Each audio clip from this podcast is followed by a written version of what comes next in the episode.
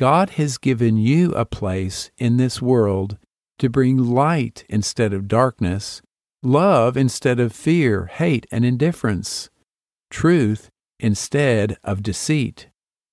This is the Bible Speaks to You podcast, episode 149. Today's topic You are here for such a time as this.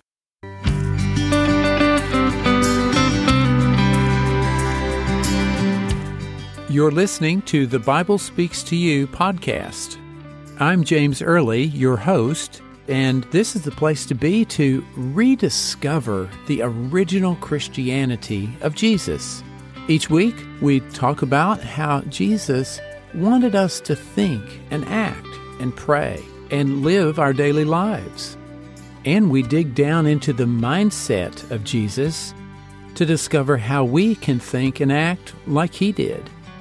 The goal is to experience more of Jesus' promise that the kingdom of heaven is at hand.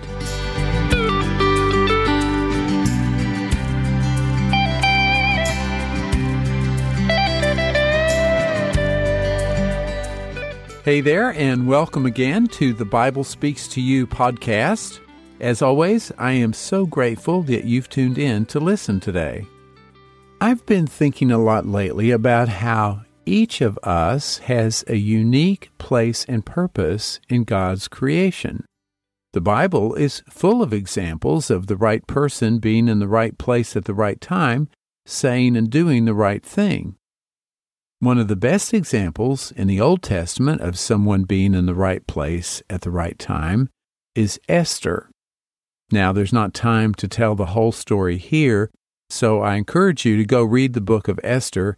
It's only 10 chapters and won't take you very long.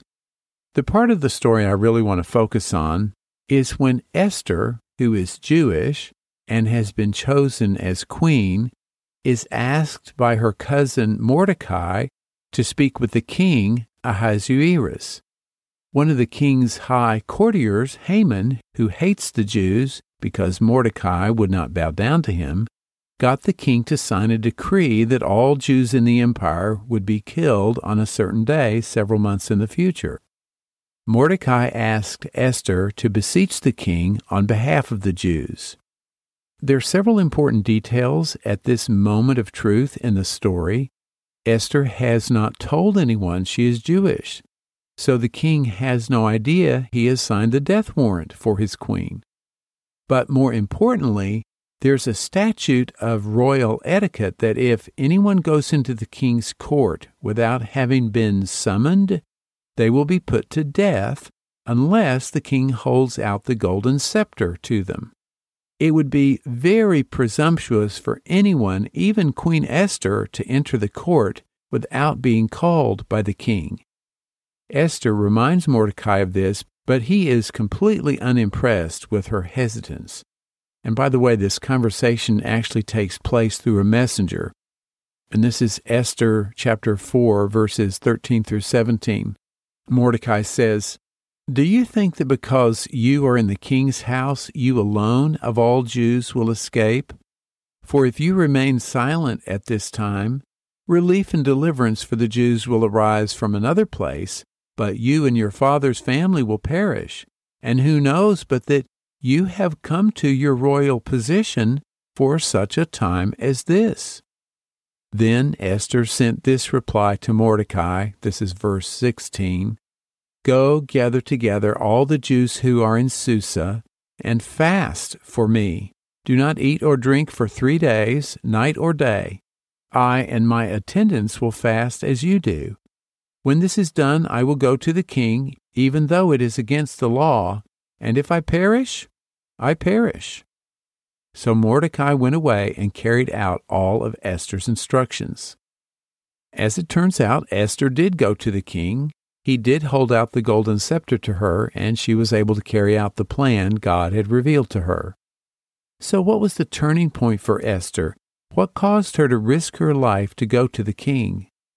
I think it was what Mordecai said to her about being in the right place at the right time. Mordecai uttered a great truth that we all need to consider in our own lives. who knows but that you have come to your royal position for such a time as this?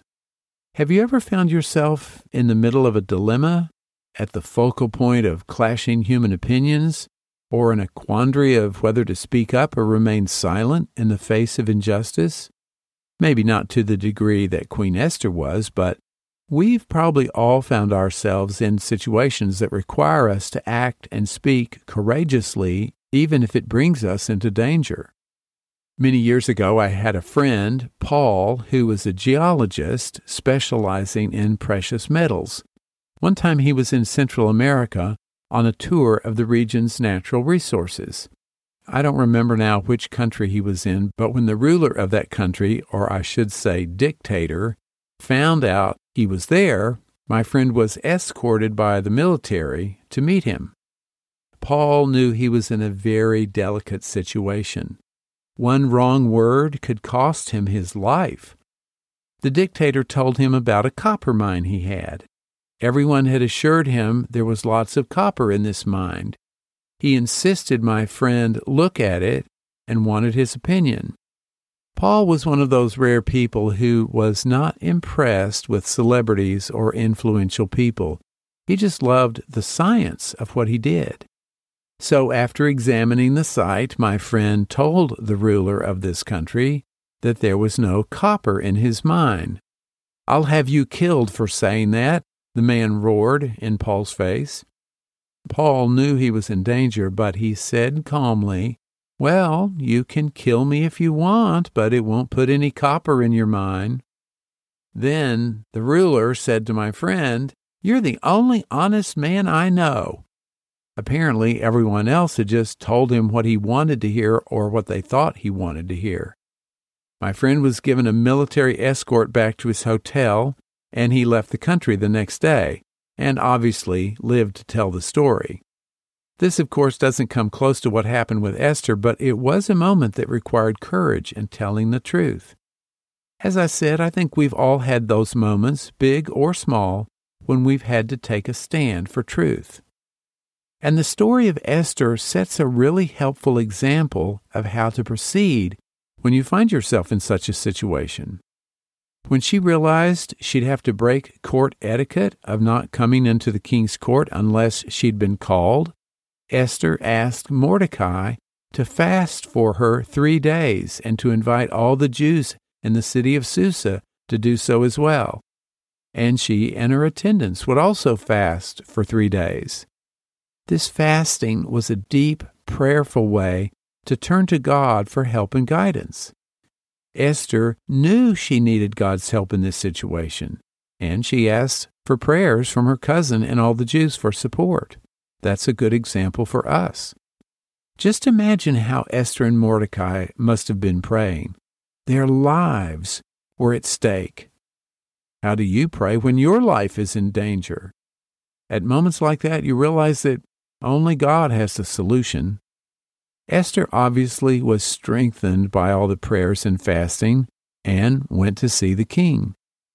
Although the Bible doesn't explicitly say this, and I'm reading between the lines here, I believe God revealed a plan to Esther as to how she could expose Haman's plot to kill all the Jews. You can read about this part of the story in chapter 5 of the book of Esther.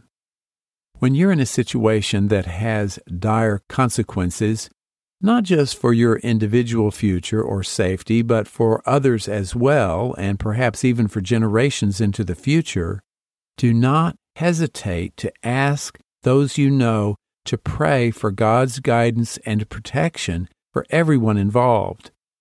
It could be a challenge your family is facing, a prevailing attitude at work, a direction your church is taking, a policy adopted by an organization or the government. If you find yourself right in the middle of all the strife, anger, and conflicting opinions, it's because, just as in Esther's case, you are in the situation at this exact time because you have something to offer toward the situation. This is where Mordecai's words speak to you, and who knows but that you have come to your royal position for such a time as this.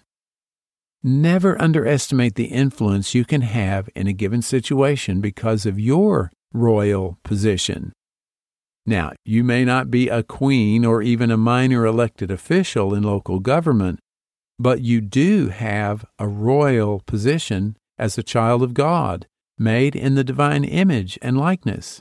If that's not royal, at least in a deep spiritual way, I don't know what is. Acknowledging and accepting the fact that you are a child of God opens your eyes and your heart to embrace the spiritual power and authority given to you by God. When you take a stand for truth and justice the way Esther did, it can bring long term blessings for years to come. I mean, think about it. Esther is still blessing you and me today and countless others because of the choice she made to be courageous and to do what needed to be done. She has set an example that men and women still look to for inspiration. Think of someone in your past who has taken a stand for what is right in a given situation and how that has blessed you and others. When you rise to what God has called you to do, your actions will be a blessing to others as well. There is so much turmoil in the world today, in the global arena, all the way down to the details of how people interact with each other one to one. God has given you a place in this world to bring light instead of darkness, love instead of fear, hate, and indifference, truth instead of deceit. But how do you know what God wants you to do to bring healing to the world? What is your specific contribution to make? Well, I certainly don't know how to answer that question for you. I'm still working on it for myself. But I'll share a pattern I've seen repeated over and over, and it's not the only approach, but, well, here's an example of what I'm talking about. Seven or eight years ago, a woman came to my weekly Bible study at the federal prison. Even while she was incarcerated, she was planning to create a nonprofit organization to help women readjust to society and find purpose in their lives when they got out of prison. She knew she would need help, and that gave her the idea of how she could help others. And that's exactly what she's done. Some people call this turning your mess into your message. The struggles and challenges you have faced and overcome may just be the area of life where you can help others who have those same challenges. Now, this was a very conscious choice on her part. Sometimes, however, God prepares you for something, but you're not even aware of it until years later when you see how God led you to a specific situation or experience. When I started conducting weekly Bible studies at the federal prison, I had no idea where that would lead, but the Bible Speaks to You podcast is a direct product of those years of preparing Bible lessons and interacting with people from all walks of life who wanted to understand the Bible better and follow Christ in their lives. How do you figure all this out for yourself? Well, I'm not sure that you always can know how your words and actions may be part of something bigger than the immediate situation you're involved in. Esther knew what she was doing would have an influence on all the Jews of her day when she persuaded King Ahasuerus to allow the Jews to defend themselves on the day they were to be destroyed. That's in Esther 8:11. But she had no idea of the far-reaching effect her courage to go to the king would have thousands of years later. So, how do you know where you need to be and when? It's really the spirit of humility in your heart and the willingness to go wherever and do whatever God guides you to be and do. When you're following God's guidance, you will be where you need to be in a given time frame and you'll bring healing to the situation. Sometimes it's easy to look at all the challenges in your life or the problems in the world and kind of wish you could just go back to a previous time when things were simpler. But we all know that kind of wishful thinking never really solves our problems. You are here in this present day, in this present moment, with the situations you face individually as well as the collective ones facing the whole world. You are here for a purpose. You are here for such a time as this.